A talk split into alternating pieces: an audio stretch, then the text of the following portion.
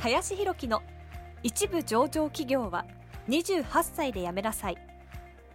この番組では28歳で一部上場企業を辞め現在教育不動産事業を中心に2社の経営を行う林弘樹がこれから起業独立フリーランスとして自由度の高い生き方を目指したいと考えている方向けに必要な知識マインドをお伝えしていきます。こんにちは林です、えー、本日はですね負けない新規事業の作り方というテーマで話をしていきたいなと思います。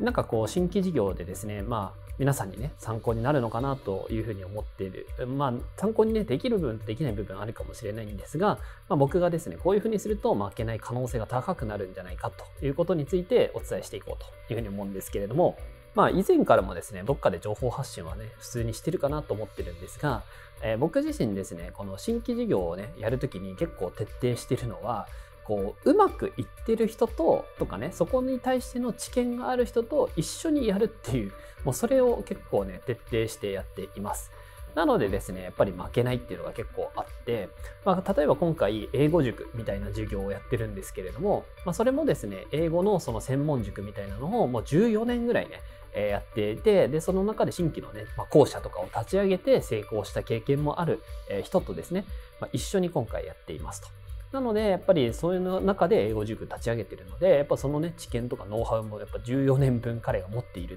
というところもあるので、やっぱ失敗するリスクっていうのがね、かなり少ないかなっていうのもありますと。で、またね、コールセンターみたいな事業も新たに立ち上げてるんですけれども、これもね、うまくいってる人と一緒に今回やっているので、やっぱりこう、まあ負けないというか、もうすでにね、40件ぐらい制約がね、出てるんですけれども、あの、そういう形で初月からね、成果が出てるっていうのは、まあすでにそういうことがうまくやってる人と一緒にやってるからというような感じだったりしています。なのでですね、これ結構ポイントで、やっぱ事業をやろうと思うと、やっぱ全部自分でやんなきゃいけないっていうふうに思ってる方がいるんですが、まあ、確かに全部自分でやったら、まあ、売り上げもね、全部自分のっていうような感じになるかもしれないんですけども、まあ、そこがね、まあそういうふうに組めば半半分にはなってしまうかもしれないんですが、それがいくつもいくつも事業があれば、トータルとしてはかなり強いですし、まあ2人とかね、何人かでやるから規模を大きくね、より取っていけるっていう可能性も出てきたりもするので、結構こうね、うまくいく人、いってる人と組んでなんかやるっていうのはすごい重要だなと思います。まあ、だからこそね、まあ、そのうまくいってる人と組んでもらえる自分にならなきゃいけないというところは結構ね、ポイントだったりもするので、まあ、そこをね、どういうふうに、やっていくかっていうのが、まあ、重要なポイントかなと思ってるんですけれども、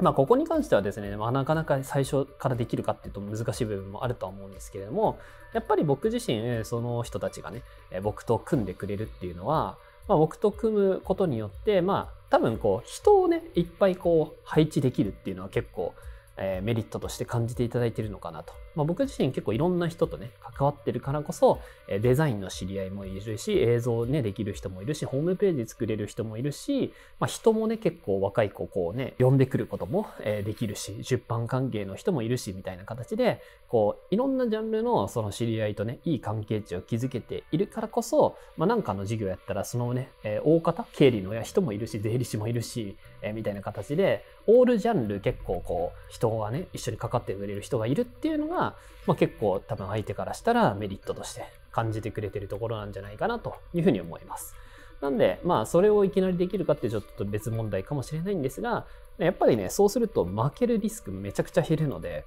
もうこのね、新規事業の作り方っていうのはかなり賞賛があるんじゃないかなというふうに思います。まあ、僕自身もですね、最初事業やるときってどうしても自分で何かやんなきゃいけないっていうふうにずっと思ってたんですけど、えー、やっぱりね、そういううまくいってる人と一緒にやる、これがね、間違いなく負けない戦い方になるかなというふうに思いますんで、えー、ぜひ皆さん意識してみてください。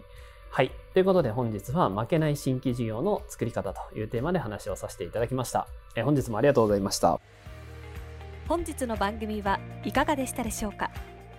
この番組では林弘樹への質問を受け付けております。ご質問はツイッターにて林弘樹とローマ字で検索していただきツイッターのダイレクトメッセージにてご質問いただけたらと思います。たくさんのご応募お待ちしております。